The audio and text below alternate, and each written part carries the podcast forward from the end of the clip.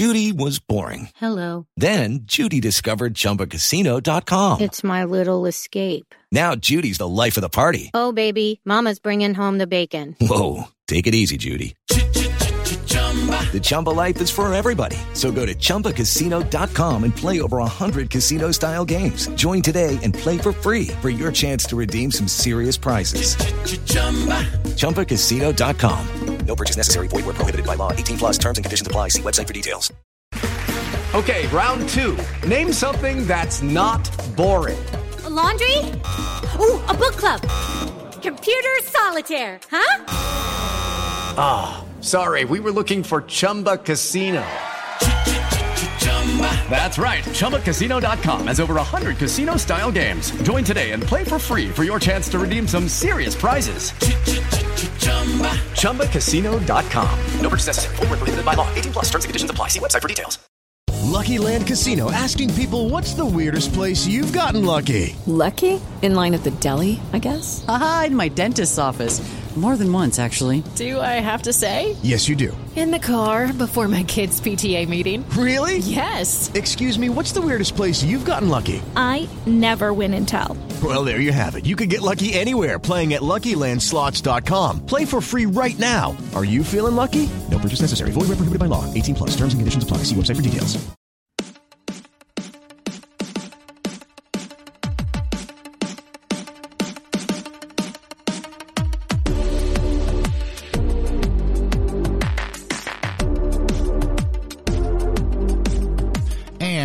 Back to the Rock Chalk Podcast. I'm your host, Andy Mitts. Today we are getting pretty close to the end of our Big 12 Kansas football opponent previews. Um, but we still have a few more to get through, so we're going to go ahead and finish blasting through them here on the second week of our what I'm calling the season premiere week for the Rock Chalk podcast. Uh, today we are talking about the TCU Horned Frogs. To help me do that, it is Melissa Triebwasser of Frogs of War and the new TCU podcast here on the 1012 Network, Hit the Horn. Melissa, how are you doing today? You know, I am. It's we've got fall camp starting up. We've got kind of a version of NFL football on the television. Like it, it's August. It feels like it feels like football season. So life is good, right? Yeah, yeah. It's not a normal football season that we thought we were going to get, thanks to the wonderful realignment news that is kind of casting a shadow over over everything. But it is football season nonetheless, which is definitely something to get excited about.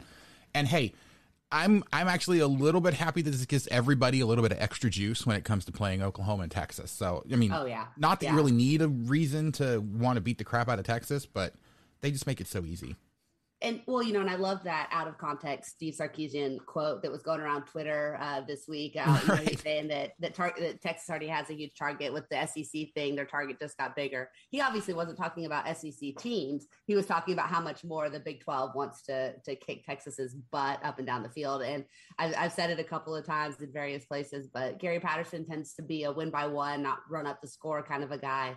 Um, I have never wanted him to run up the score more if the opportunity presents itself than I do for him to do so. Oh yeah, yeah. Well, I'm I'm also on record as saying that Kansas is going to beat Texas down in Austin this year. I mean, they almost did it two years ago, so. Um, oh, that would be incredible. Oh gosh, incredible. it would be absolutely fantastic. Like if if Texas went 0 and 9 in the Big 12, I would go. At, I would be absolutely ecstatic. That'd be a hilarious. Oh, yeah. So.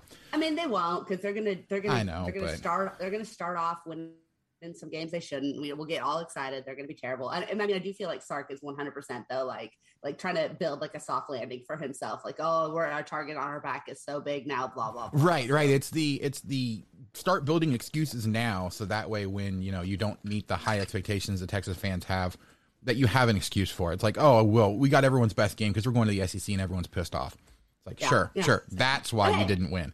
But hey, we don't want to talk about Texas. No, well, well, I mean, we kind of do because it's fun to, to crap it all over fun. them. It is. I'm, I'm going to tell you, of these that I've done so far, all but two of them involved at least a five minute crap on Texas session. So, I mean, um, if we want to throw that in, I'm, you know, I'm here for it. Yeah, but, yeah. Um, Maybe I'm we'll come really back excited. to that at the end. Yeah. Okay. all right, but but obviously it'll be the crap on Texas. Seat, yeah, so. exactly. So so so we're here to talk about TCU Horned Frogs, of course. Um, last season was kind of a weird season, um, honestly, for everyone in the Big 12 and everyone across all of college football. But I, I mean, I do feel, especially towards the end of the season, that that things really kind of started to build for that team. Um, how much of that momentum that they got from finishing off the season strong do you think is going to carry over to this year? And and I guess really as well, like Did, was that affected at all by the fact that their bowl game against Arkansas got canceled because of COVID stuff? Um, I, I, think that's actually a really good question. Um, and I think more so than in a, any normal, quote unquote, normal year. Um, that that momentum is really going to help uh, because it's so many young guys. And, and if you look at those last handful of games, if you look at the guys that stepped up and made plays against Oklahoma State, um, the guys that, that had huge games against Louisiana Tech and that kind of add on game at the end, um, I think it can be a huge, huge build for those young guys heading into actually having spring football and heading into actually having a summer and hopefully a full fall camp. Um, if everybody's healthy, I think that, uh, that, that, that for a young team, that that really, I mean, they're replacing some huge names, but not replacing a ton, especially on offense. Um, there's some opportunity to ride that wave 100% into the fall. Um, I don't think the bowl game is going to impact that, honestly. Like, and I don't want Arkansas fans to hear this, but like I think it was probably a good thing. I'm confident that TCU would have won that game, but if they hadn't, it's much better to end your season on like a four game win streak than it is to a loss to an SEC team that's you know kind of a geographical rival.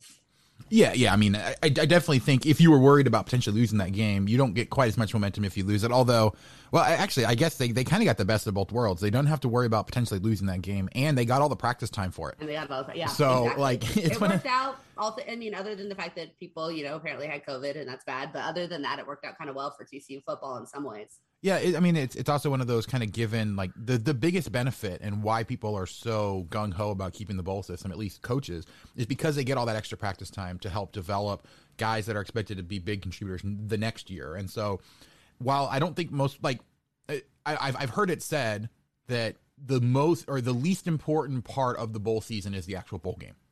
Mm-hmm. Because I mean, it, it, unless you're in like the championship game or one of the New Year's Six bowls, like or the Cheez It Bowl, or the Cheez It Bowl. Well, yeah, right, right, the Cheez It Bowl. Yeah. yeah.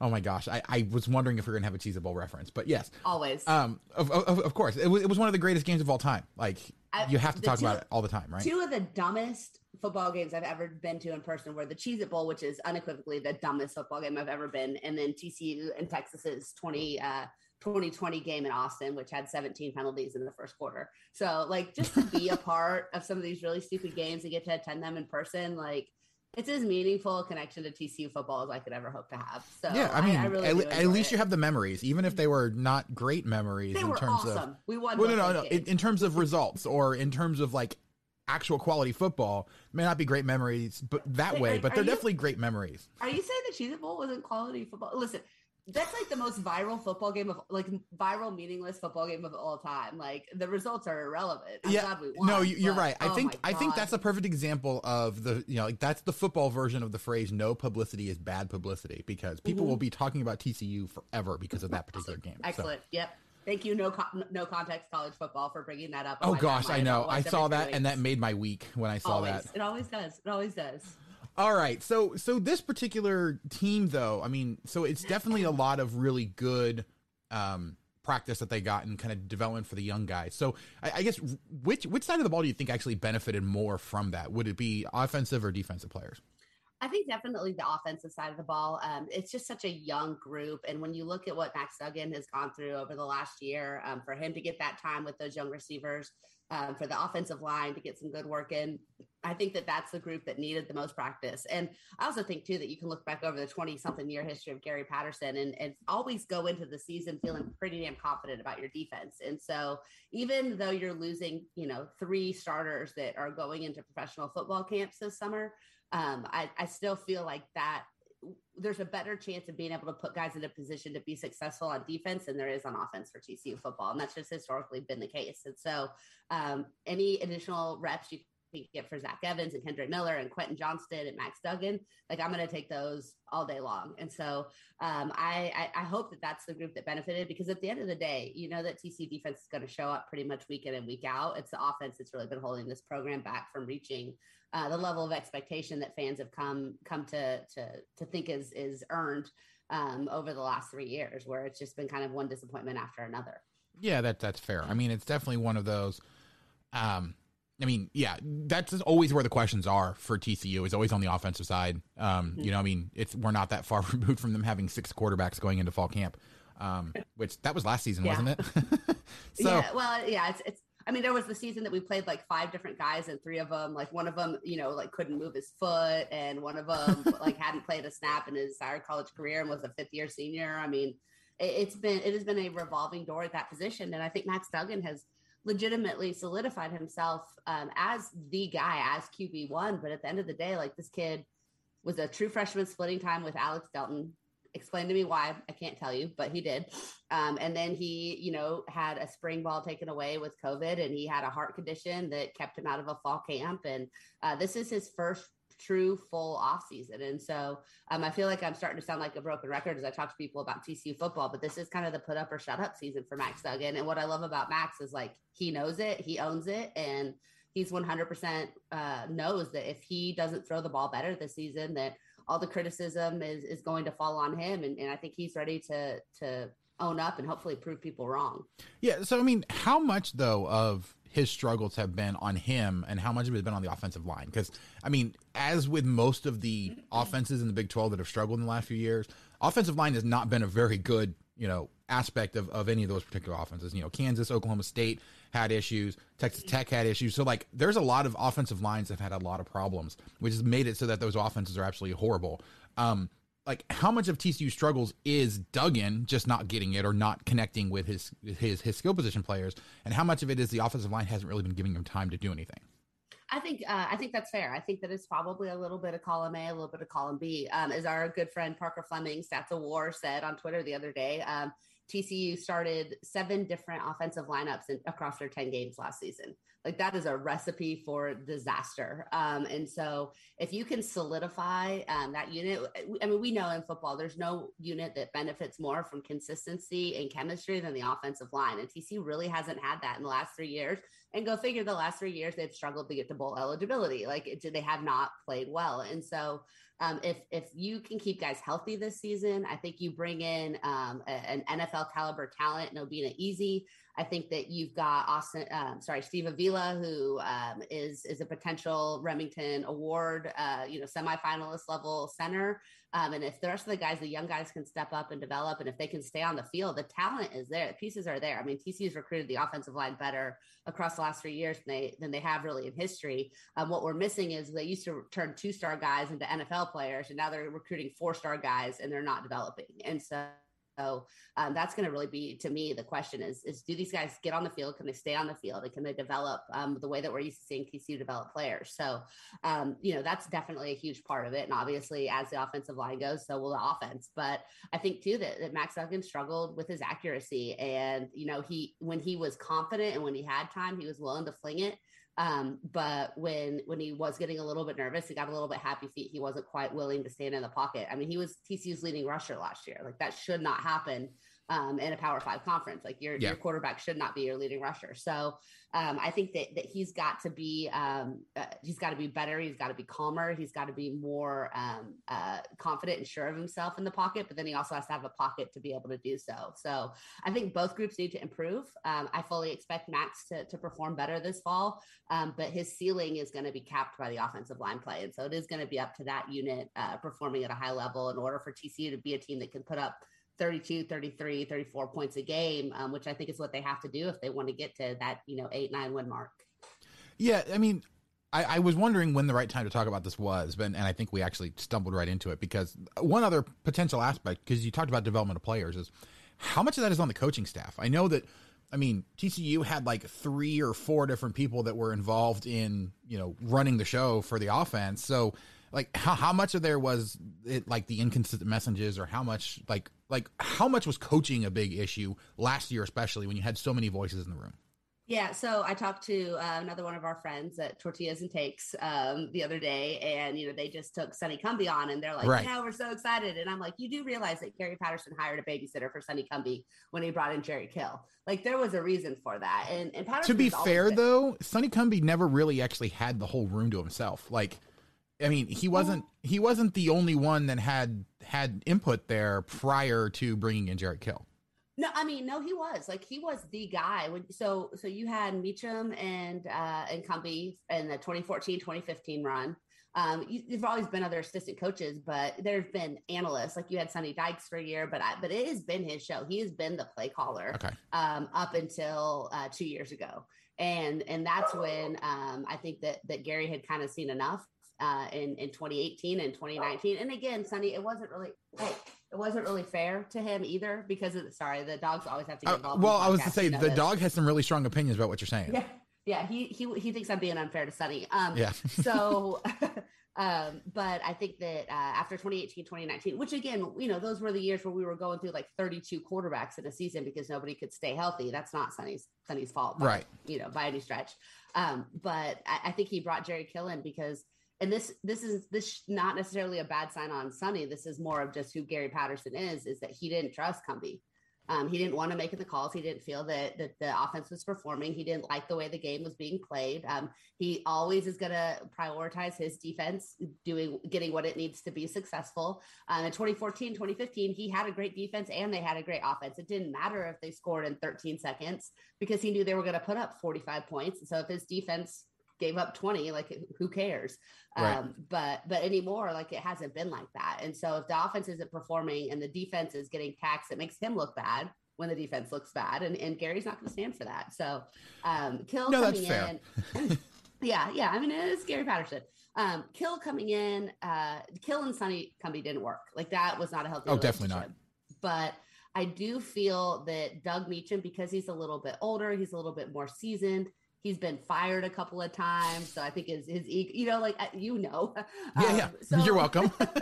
Thanks. Uh, and so I do, I do think you get to a stage in life where you kind of go, okay, like to be successful, life is about compromise. And I think that Doug has realized he's probably not going to be a head coach anytime soon, and maybe he doesn't even want to. And so he can come and work in with a guy like Jerry Kill and some of the other like named guys that that Patterson has brought in. Um, and and have a hopefully a good working room. And it seems like the relationship amongst those guys, from everything we hear, is really solid.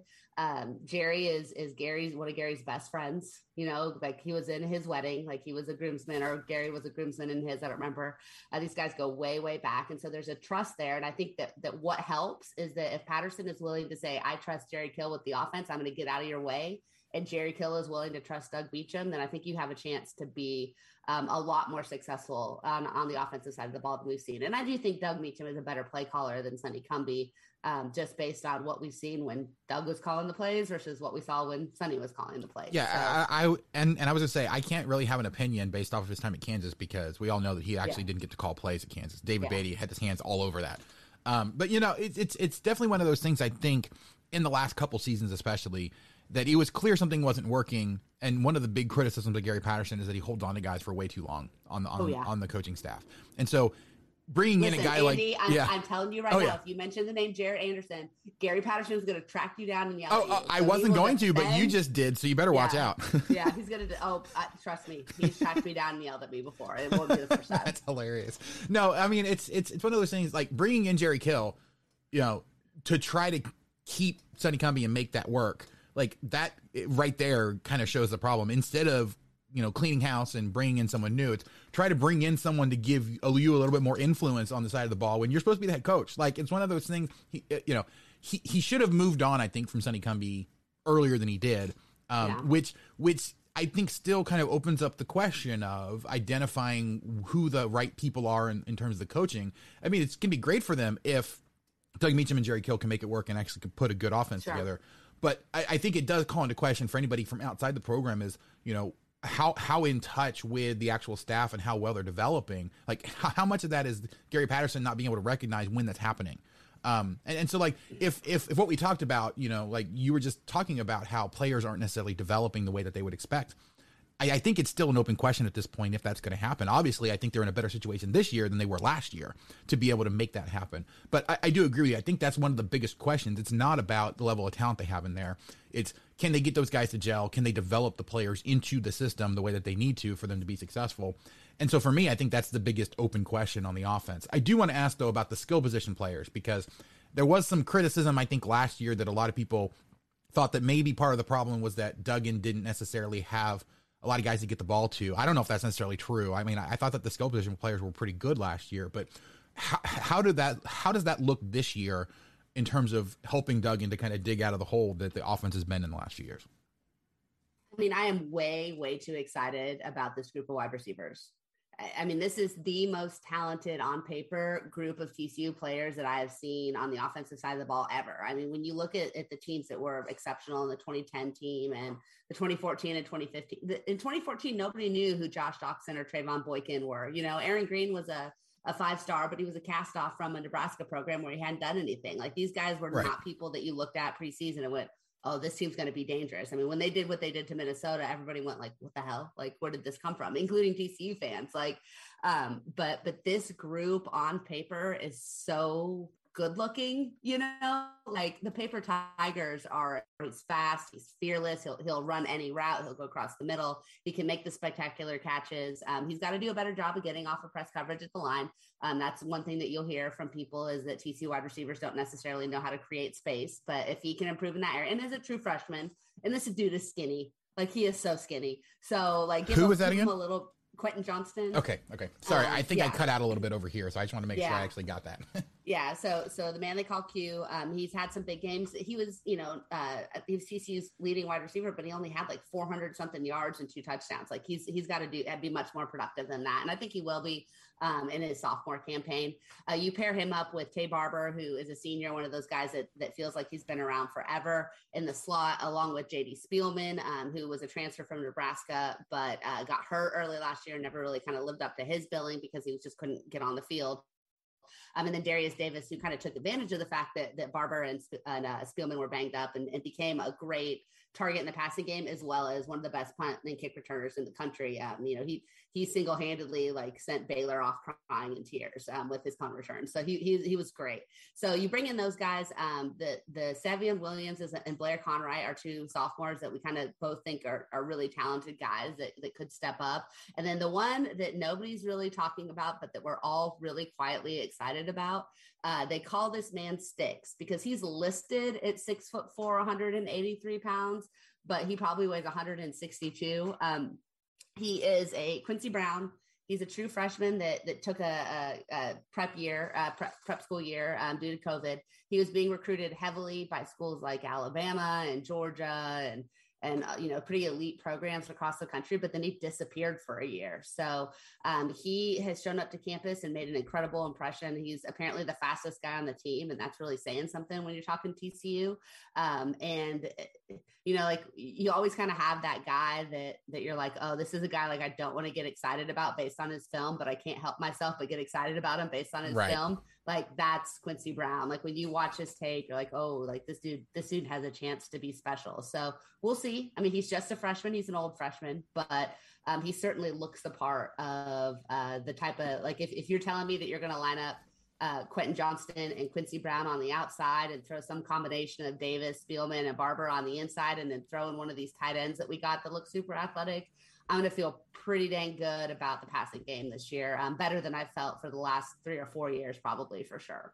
All right. Well, yeah, I mean, so it sounds like there's a lot of a lot of weapons, a lot of possibilities here. It's just about getting it all to mesh. So mm-hmm. I, I, do want to jump over to the defense, but before we do that, I need to throw it to a quick break. We'll be right back on the Rock Chalk Podcast. If you love the Big 12, then we have the show for you. The 10 12, the podcast that covers all 10 teams in the Big 12 conference. Forget the SEC, forget the Big Ten, and forget national podcasts that only talk about Oklahoma and Texas. We talk about the Sooners and the Longhorns. We also talk about the Cyclones, the Cowboys, the Wildcats, the Mountaineers, the Jayhawks, the Red Raiders, the Horned Frogs, and the Bears. We love the whole Big 12, and we are available everywhere that podcasts are found. So go and find the 1012 podcast and subscribe today. And we're back. All right. We're here with Melissa Triebwasser of Frogs of War and the new 1012 network podcast, Hit the Horn. Melissa, talking about the the TCU defense, obviously that's the calling card for any Gary Patterson team. Um, and you know they, they definitely came on a lot stronger at the end of last season uh, than than at the beginning, which I think part of that was just the offense wasn't as god awful at the yeah. end of the season as it was at the beginning. But what like in in terms of players that they've lost and who's going to replace them, like what what what changes are you expecting on the defense? And are you expecting the defense to actually be better this year than last year, or is it going to be about the same?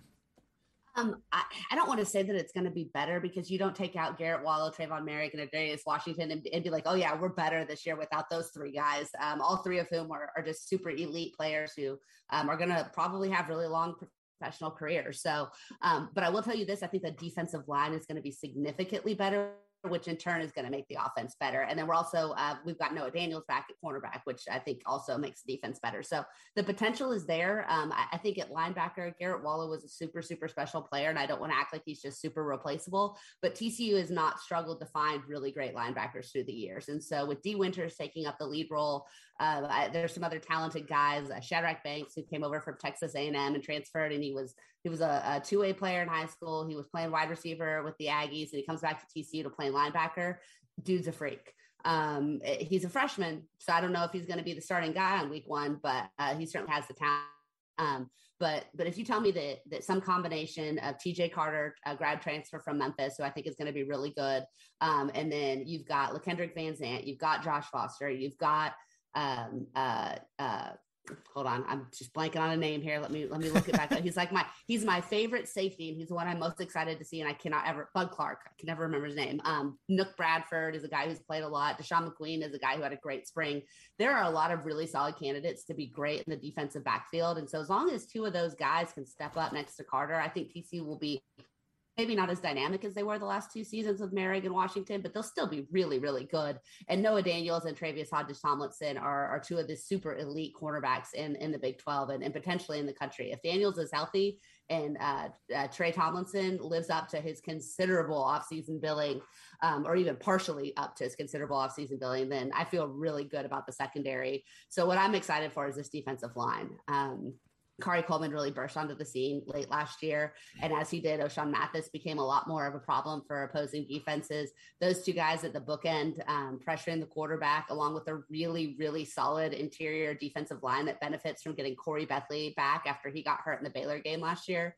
Um, when TCU is really, really good on defense, it's because they get to the quarterback and they have uh, historically been uh, one of the great pressure defenses in the country. In the last couple of years, they've really struggled to, to pile up the sacks and the hurries and and, and uh, the pressures. And so, if if uh, Coleman and Mathis are as good as we expect them to be, and you can rotate a lot of the guys on the inside because you've got a lot of bodies that are really really talented, um, I'm very excited to see what this defense this TC defensive line does this year. I, I think um, this unit the potential is really, really high. But until you get on the field and you see what life is like post Wallow, uh, Moehrig, and Washington, it's hard to say exactly who they're going to be when you know when when kickoff comes. So, so I heard a lot of different areas that were supposed to be really, really good. So, does this TCU defense have a weakness? Uh, yeah, I mean, it, it's it, who's going to play linebacker next to Dee Winters, right? Like I said, I'm confident that we're going to develop somebody, but when you look at at the the options. It's a true freshman in Shadrach Banks. It's Wyatt Harris, who's a really solid, steady player, but not somebody that you look at and be like, oh, he, you're gonna have to game plan away from him. Um, it's it's uh, uh, Zach Marcelli, Marcelli, who um, is a super talented big dude, but just hasn't been able to find his way on the field. Um, there are a lot of really exciting names. Jamoi Hodge is another guy. Um, that you think, oh, that guy can step in and, and be really, really solid, but none of these guys have played. You know, they haven't right. been there when the lights have been on. And so we don't really know what they're going to do in game situations. We don't know how well they know the playbook. And knowing the playbook and the 425 is is as important as being a good athlete. So, um, and then, you know, I've said like I'm I'm confident in the safeties because I've seen a lot of them because, you know, Washington was banged up. We were rotating a third safety pretty much the entirety of last year. That was always in flux because of injuries. But uh, it's it's one thing to be a, a, guy who goes in as a replacement or as a fill-in versus the guy that you're expecting to be um, elite week in and week out. And so um, until push comes to shove, we're not going to see it. And then the depth at cornerback is really not great. There's been a lot of injuries at that position the last couple of years. Um, and so uh, I, I, think that if, if there's injuries again, then then that's something that's super super concerning. Um, depth of the defensive line is awesome. Safety depth is is solid. Um, but if if Noah Daniels uh, deals with injuries again, or Tra- God forbid Trayvon Hodges Tomlinson gets hurt, um, then I think TCU could definitely be in trouble. Yeah, it sounds like the dog doesn't agree about the cornerback depth, though. So yeah, yeah, yeah, yeah. he did. Right. All right, so so I mean, I, I, think we pretty much covered the entire team itself. So so let's take a look at the schedule. We still haven't talked about Zach Evans though, and I don't know how we've done that. Zach Evans, the running back, Just yeah, you're right. We kind of just completely we, we just kind of completely skipped over running back. So which is which is hilarious because that's probably the best position group on the TCU team completely. okay, so so what what do we need to know about the running backs then for for TCU? Um, Zach Evans is, I'm, I'm telling you right now, I think he's going to be in the conversation with um, Breece Hall, which Levi's going to be so mad I said, and Bijan Robinson is, is kind of the the, the breakout uh, running back in the conference. I mean, there's so many good running backs this year. It feels like everybody has at least one that they're excited about, but I think Zach Evans is special. Um, and I think we saw that in bits and pieces last year. So him along with Kendre Miller is a really, really good one-two punch. And if the offensive line doesn't suck, um, I, I think those two guys are are going to be people that uh, make life a lot easier for Max Duggan and put a lot of point, help put a lot of points on the board for the TCU offense. All right. So now that we've talked about the entire team, let's go ahead and jump over to the schedule. Um, obviously, you know the well, you've actually got two games on here that I that I think could both be considered to be the the marquee non-conference game. So obviously starting the season with Duquesne, that's kind of one that I think that's the marquee. So oh yeah, yeah, of, of, course, of course, of course. Um, you know, but then going and playing Cal. Uh, actually, I'm sorry, playing Cal at home. It looks like, mm-hmm. um, you know, sep- on on September 11th, uh, right before you have your bye, which I think is weird timing for the bye. But uh, but but then you come back to play SMU. So so which of those two games, or you know, I should say, which of those games do you think one is going to be important for this team, and and which one do you think would you call the marquee matchup for you? I mean, I think that you that TCU fans still have an issue respecting SMU, but that's a really, really good football team. Um, they are super talented. They're super well coached. Sonny Dykes has done everything right, and they beat us the last time we played. They've got the skillet. So um, I think that that Cal's good, and, and I think there's going to be a lot of healthy respect coming in for them. But off coming off of a bye week, you have to win that SMU game. You have to. You have to reestablish yourself as a dominant program in DFW, especially with realignment things starting to shake up. You want to make sure that you are the DFW team that people remember is pretty damn good. Um, and so beating SMU at home after a bye is critically important. And when you look at those first four games, I mean, you've got four straight home games and a bye. Like that's a stretch that's going to tell us a lot about TCU football before or barely into the month of October. Yeah. So, I mean, about that bye, like it, it always seems for some reason that TCU has weird bye timing. Um, like it happened, Always. it happened last year too. And Played like this games. year, right? This year, like, do we don't have extra bye weeks or potential, you know, off weeks because of, you know, COVID cancellations or anything like that. So, like, I mean, how how concerned are you about the fact that you're gonna have to play ten straight games to end out, to end the season? I mean, I think it's always a concern, especially when you when you look at the fact that you're you're going to be looking at potential forfeits for COVID. That there's no real uh, soft landing zone. Um, Patterson said today that TC is about ninety percent vaccinated, and so that's a really good thing. But um, it, it's really hard on a young team to to just play. But I think there's also a, a bonus in it too, is that you don't have time to get distracted.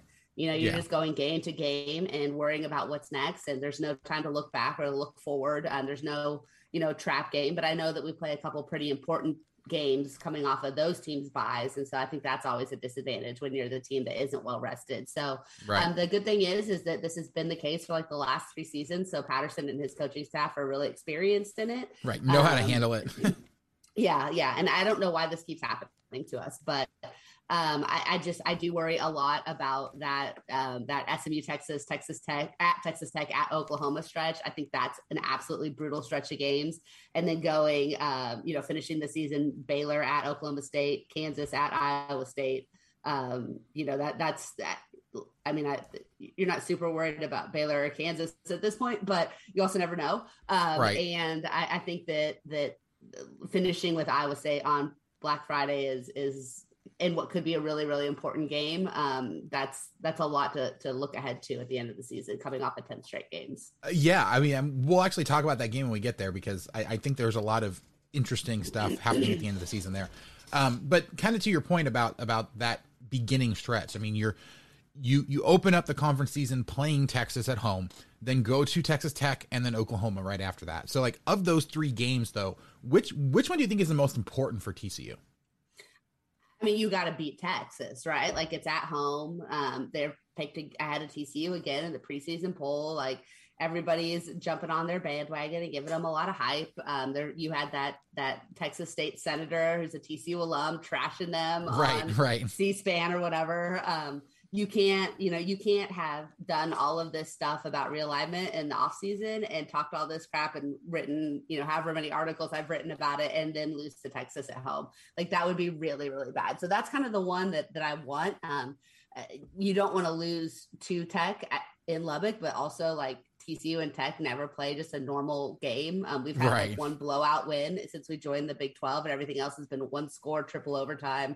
So uh, that is what it is. And, and look, like until I see TCU play, I'm not going to sit there and say we're going to have a chance to beat Oklahoma in Oklahoma. We play them tight, but we haven't beat them since 2014. Like, uh, Right, right, yeah. I, am kind of I'm kind of chalking that up as an L before the season starts. So um, Texas is the one that you got to get. You want to start Big 12 play, want to know. I think that's super important. Um, and if you can go and, and you can be two and one at the end of that three game stretch, you're going to feel pretty good about your football team. Yeah, for sure. I mean, it's definitely one of those things mm-hmm. too, where it's like if you're planning on beating Oklahoma, then obviously you're not really paying that much attention. So, Or you're Kansas State, right? oh gosh, yeah, I, I, I'm stuck between hoping that Kansas State beats them again, just so Oklahoma can take as many painful losses as possible, and really not wanting Kansas State to kind of be able to hold that calling card of, hey, we beat Oklahoma three times in a row before they left the conference. It's but it is also the only thing they can really hold their hat on here over the last couple of years. So That's true, but I mean, well, you know what? Then then we can also blame them for the reason Oklahoma is- leaving the conference, right? Because they Yeah. kept beating Oklahoma Yep. so much that Oklahoma had to take their ball and go home. and that's why Texas is leaving because they got sick of TCU beating them too and embarrassing them. So That's awesome. So, so so now we know whose fault it is for all of this. One hundred percent. Yep. All right. So, um, yeah, I mean, I think I, I, I agree with you that that one is the most important. I do think that the Texas Tech one is, is probably right behind it just because, Yeah. um, you know, TCU has been talked about by several people, like not like media polls or anything like that, but a lot of people are saying that, that, that TCU has a good chance of being like third in the conference or even potentially, you know, fighting to, to be able to get there if they can beat Iowa State at the end of the year into the into the Big 12 championship game. So like you can't afford to lose any of the games that you're not supposed to lose early in the season, which means you have to Mhm. beat Texas to kind of make sure you leapfrog over them and you have to beat Texas Tech because despite what anyone says, including Albie says about Texas Tech being better this year, um, there is no reason to think that Texas Tech is going to be better than TCU this year, just given what TCU is bringing back and, at how how much improvement we're supposed to be able to see from them. So, I, I think that that one is one that you can't afford to lose. Whereas, like I think the the the Texas one is the most important to win for outside of football reasons, but also for like conference standing reasons. The Texas Tech one is the one you can't afford to lose if you want to be taken seriously for the rest Yeah. of the season. A hundred percent. Hundred percent. all right. So the next three, the West Virginia, or I'm sorry, home against West Virginia, at Kansas State, and then home against Baylor. Um, I mean, I, I think I know which one is probably going to be the most difficult of those three, although maybe not. Um, I mean, I, think that West Virginia is probably going to be a better team this year, but the fact Mhm. that Kansas State one's on the road might make it a little bit more difficult. So which one are you more worried about? We've had a lot of problems with West Virginia the last few years. Um, after the first couple of years in the Big 12, where we were pretty much 50 50 against them, and then we had a nice little stretch where we won like three in a row.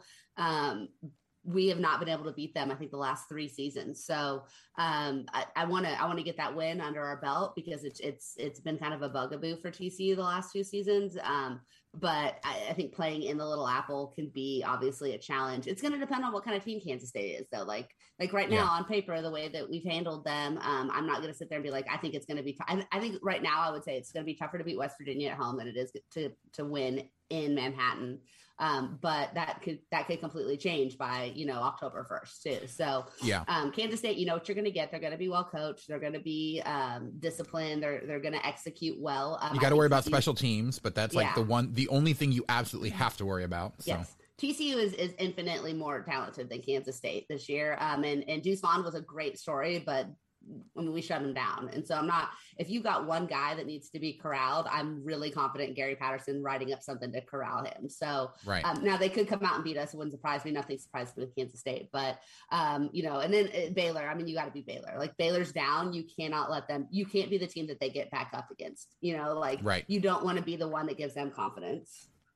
Yeah, yeah. That that Baylor one should be an I, I, hate to say easy win because it is a rivalry game. Like as much as you guys have a rival here in the Big Twelve, it would be Baylor for sure. So um so like that one could potentially be weird, but it is a game at home. You're coming off of that, you know, game at Kansas State. But I, I guess how much worry is there though about that being a trap game, given the fact that it's between a you know a, a game at Kansas State and then a game at Oklahoma State, which by that point in the season, if, if everything's going well, that could be a game that you need to stay in the in the Big Twelve race. I never worry about two teams being trap games, and that's Texas and Baylor. You have no issues making sure your guys are up for Baylor. That's okay. that has not TCU, which I guess um, is fair. Rivalry games are a little bit different.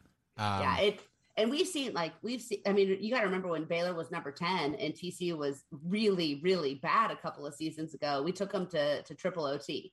Um, and we right. had no we had no reason to do so. Uh, we should have won that game. Max was in. I'll die on that grave. But um, but you know, I think that that that uh, it's not like it was when uh, he who shall not be named was there, and Gary Patterson like had literal disgust, and he was right. We found out later he was right.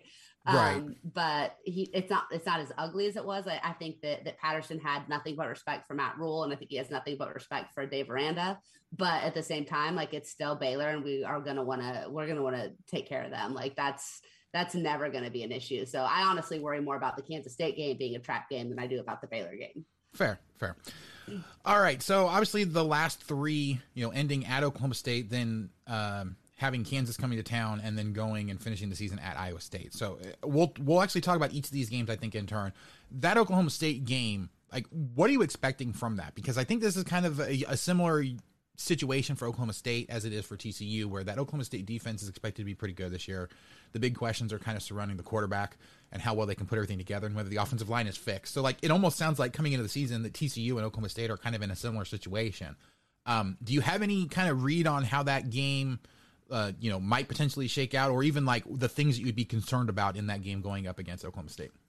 It, Oklahoma State's such a weird uh, game for TCU every year. Um, we should have beat them in Stillwater two seasons ago. They should have beat us last year in Fort Worth. Um, it, these games never go how they're supposed to. I think that uh, what we did last year well was put like take away the running game and put the ball in Spencer Sanders' hands. And when you've got a defensive backfield like we had last season, like that's you can be pretty confident doing so. Um, he saw, you know, much like Max Duggan, he's he's got a lot to prove this season when it comes to throwing the so um, I think that Oklahoma State defense obviously is going to be really, really solid. They have some some elite players at important positions, um, but I don't know if their offense is going to be able to replace some of the big pieces that they lost. Um, I'm not sure where their deep threat is. I'm not sure who their safety valve is. Some what, what, five foot nine wide receiver in the slot is going to end up, you know, catching 145 yards and three touchdowns against TCU because that's always what happens. Um, but I think at the end of the day, um, it's really hard to win in Stillwater, but uh, I think that's a game TCU definitely can win. Um, and and they do tend to get up for Oklahoma State too. That's kind of quietly become a, a, pretty big game for these two programs the last couple of years, and really like across all three major sports too. You know, we we were the only team that swept Oklahoma State in basketball last year, which was so weird because we were so bad. Um, and you know, in baseball that rivalry has become pretty pretty legit too. So yeah, um, that that's a game that that I think again, if you're saying that that you're trying to compete for a Big Twelve championship, that's a win you absolutely have to have. All right, I, am going to skip over the Kansas game for now because I think I'm going to save the the best one to talk about to, to the last. So yeah, um, that I mean that finale against Iowa State, that very well could be a game for a spot in the Big 12 championship. Um, I mean, do do you think that that TCU is kind of in a good position to potentially make the championship game with a win over Iowa State at that point, or I, th- I think there's a lot of people that see Oklahoma as the clear one, Iowa is a clear two, except for apparently Pro Football Focus. Um, and then the rest of the conference is kind of all jumbled up there from like three to seven. Um, you, I mean, how how close do you think that's going to be in in terms of getting to the end of the season there and that potentially being a play in game for the championship game? You know, I haven't really looked at Iowa State's schedule, and so I can't really speak from their perspective. But my goal is is that when we come into that game, that there is a Big Twelve championship berth on the line. Like I think Fair. TCU is capable. Um, I don't know if they'll get there. Like I think that you know, if you say it at Oklahoma is a loss, and you're probably going to drop another game along the way. Um, you know, is is Iowa State going to falter with all the expectation? They've never really been in this position before. Um, they have you know pretty much every important piece coming back, but it's it's a very it's a very different world when you're looking down on everybody else and you become the one with the target as opposed right. to when you're the cute little upstart. Like speaking from a, of a program who's been on both sides of that, it, you know that it's when we came out and we were on Sports Illustrated cover in 2015 and the preseason number two in the country, and then like just every injury ever happened and we had nothing yeah. but bad bounces. Like that's kind of the way that it goes when you're on top. And so um, I am going to be super interested to see um, what they do throughout the season. Um, if you if you told me that TCU was nine and three and two of their losses were to Oklahoma and Iowa State by the end of the year, then then I would feel like we probably had a pretty dang good season. Right. Um, but but if you're telling me that we can go into Ames and play for a Big Twelve championship on the line, like how much fun would that be? Like I've been to I've been to Ames for a football game. I would I would be there in a heartbeat to watch that one. Um, that that would be to me that would Yeah. be a really successful season, even if you just have that opportunity um, there. I, I think it's probably a 50-50 pro- proposition. Um, and and who knows? I mean, there may be somebody else that, that rises up too. I, I still think that nobody knows anything about West Virginia, and so maybe they come out Right. and shock the world. Um, but uh, that's that's the hope. That's that's the hope that that game actually means something on Black Friday. For sure. All right. So obviously the most important game for everyone here on this podcast at least is, is that TCU versus Kansas game. And and you know, you were talking about how certain teams will never really be trap games. And I, I wonder about this Kansas game because it's between those two super important games. Kansas and TCU always play weird games for the most part. Um, you know, either like the one where Kansas had like four total offensive yards or something ridiculous like that throughout the entire, you know, like coming into the, So good. or, or like the- for, for the whole game. Or, you know, I mean, there was a couple years ago, the butt fumble game where Kansas won, you know. Really? So, You're really do yes, yes, me? I had to Okay. bring it up. Come on, come on. I, I brought up the painful one for me. I had to bring up the painful one for you. But I think fair. that kind of makes the point is that the Kansas TCU games are usually pretty weird. Like even when when David Beaty, you know, like there was that one where they had an opportunity to go kick a field goal to win the game late in the game in a game that Kansas had absolutely no business being in. Um, like it, it seems that these two teams always play weird games where you know Kansas has absolutely no business being in these in, these games. But how worried are you one about just the fact that it is so late in the game between those two you know things that are that are kind of sam- there are those two games that are that are sandwiched that are super important for TCU, and also just the fact that you probably really don't have any idea what Kansas is going to do at this point because Leipold is brand new. It's obviously going to be a completely different system than what Les Miles was doing.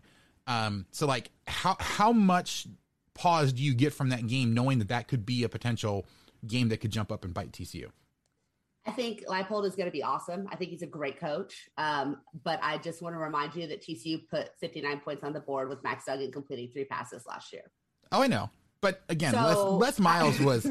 oh my gosh, yeah, no that that uh, that team last year was extremely beat up though. Like if you look Yeah. at when that was, um, you know that was that was after you know they had tons of injuries against Oklahoma State. Like they were down to their fifth string linebackers Yeah. by the time they played TCU, and that was Well- Kansas' biggest problem last year was that you know they have a fantastic secondary.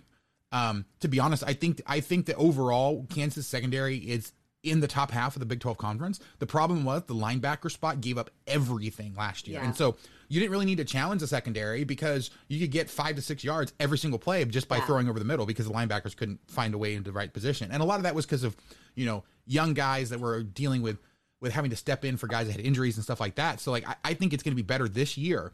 I do think though, like this is especially late in the season when Kansas has had an opportunity to really kind of get guys to gel and really buy into the system. Like I, I think it's it's more of a problem for TCU to be playing this game so late, especially where it's sandwiched in, than if they were playing them in uh, Kansas as like the first or second Big Twelve opponent they played. Yeah, and I think I mean I think that's definitely fair. And just for the record, though, to TCU, I think only traveled with like 42 players to that game. Everybody, it was that was last year was such a Well, fair, disaster. Um, Yeah. But um, I, I think that the Leipold's gonna gonna turn that program around. Um, I don't think he's gonna turn it around in a year. Oh, oh, right, Um, right.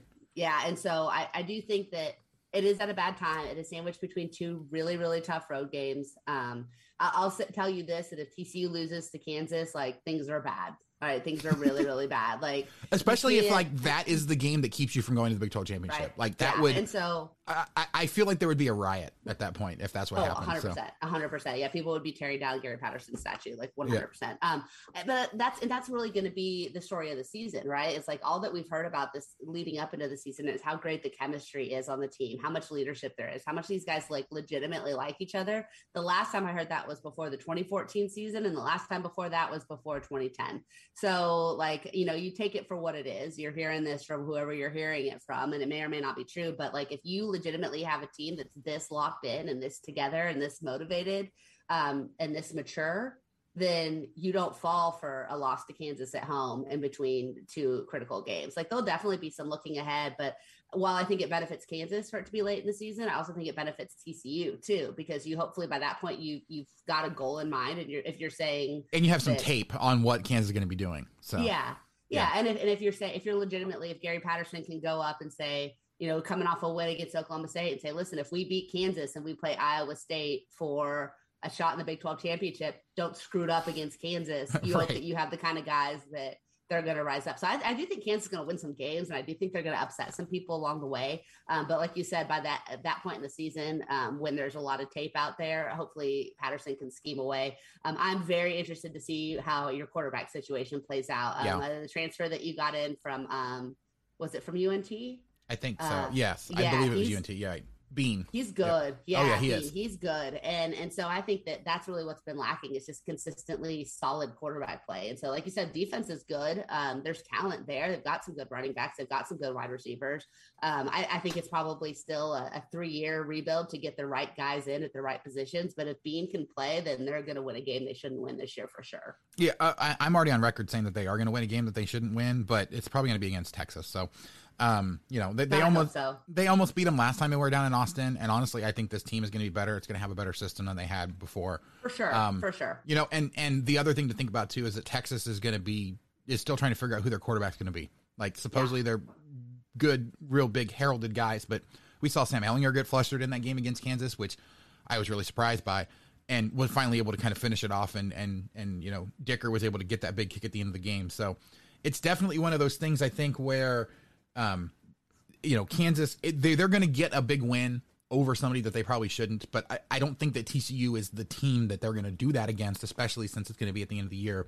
I do think that they'll probably get some sort of like moral victory of keeping this game a lot closer than a lot of people Sure. necessarily think. But I, I don't know that TCU is going to be too worried about that. They just want to win to make sure that they keep going. Yeah. So Well, and if this game was in Lawrence, I'd probably feel a little bit different. Um, Right. But but I think that getting back home in between those two really tough games and probably emotionally exhausting games could be a good thing for TCU. Yeah, for sure. All right. Well, I think that's going to do it for us today. Um, unfortunately, I don't think we have time to really crap on Texas any more than we've already done, but I'm sure there'll be plenty of opportunities during the season. And, For you know, sure. I, I'm sure you'll have plenty of time to do it over on your podcast as well. So, uh, but Melissa, where, where can the people find your work online? Uh, you can find me at frogsowar.com, um, where uh, we, we've been doing a great job just getting stuff up, keeping people updated on everything going on. Um, the Frogs of War podcast, and then also the Hit the Horn podcast, uh, which launched last week, will be featuring myself and Colin Post as soon as he gets back from uh, being a saint that works with children at summer camp. Um, then he'll join me too. And uh, I'm excited to. I think some of you guys probably heard Colin's voice before. He's been on 1012 a couple of times. Yep. He's a good kid. Um, he, cover, he covers uh, TCU as a current student, so he's got great insight to the program and into uh, to the fan base. So it'll be fun to have him on. Yeah, for sure. All right. Well, that is going to do it for us today. Melissa, thank you so much for joining me. Thank you guys so much for listening. If you haven't already, please go out wherever you get your podcasts, whether it's Apple Podcasts, Spotify, Stitcher, any of the other million apps that are out there. Just search for Rock Chalk Podcast so you can subscribe and get every episode as soon as it comes out. Um, if, if you can give us a rating and review, five stars, nice comments would be absolutely great. But if for whatever reason you- you're not able to do that, just let us know what it is we can be doing better. We really do bring the podcast to you guys to get you all the information you need in as entertaining way as possible. So if you ever have any comments, questions, suggestions, people you want to try to interview, anything like that, you can contact me by email at rockchalkpodcast at gmail.com or on Twitter at rockchalkpod. Um, also, now now that we're on Anchor, you guys can actually leave us a voicemail, get your voice on the show. Just go to anchor.fm slash rock dash chalk dash podcast slash message. And I promise we'll get you on the show as long as you're not super inappropriate. Um, you know, absolutely great that we're here on the on the 1012 network. You can find all the shows, including Melissa's new show. Uh, just go on Twitter at 1012 network. That's T E N 1 2 network. And you can find links to all the shows and, and everything that's going on there. So, but Melissa, thanks again for joining me. Thank you guys so much for listening, and we will catch you guys next time on the Rock Chalk Podcast.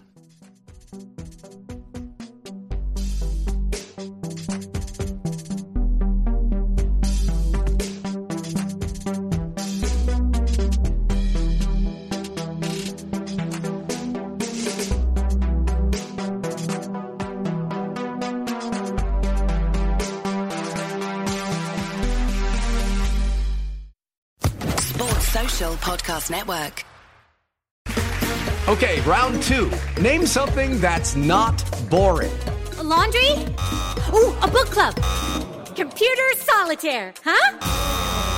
Ah, sorry, we were looking for Chumba Casino. That's right. ChumbaCasino.com has over 100 casino style games. Join today and play for free for your chance to redeem some serious prizes. ChumbaCasino.com. No purchase necessary. Where prohibited by law. 18 plus terms and conditions apply. See website for details.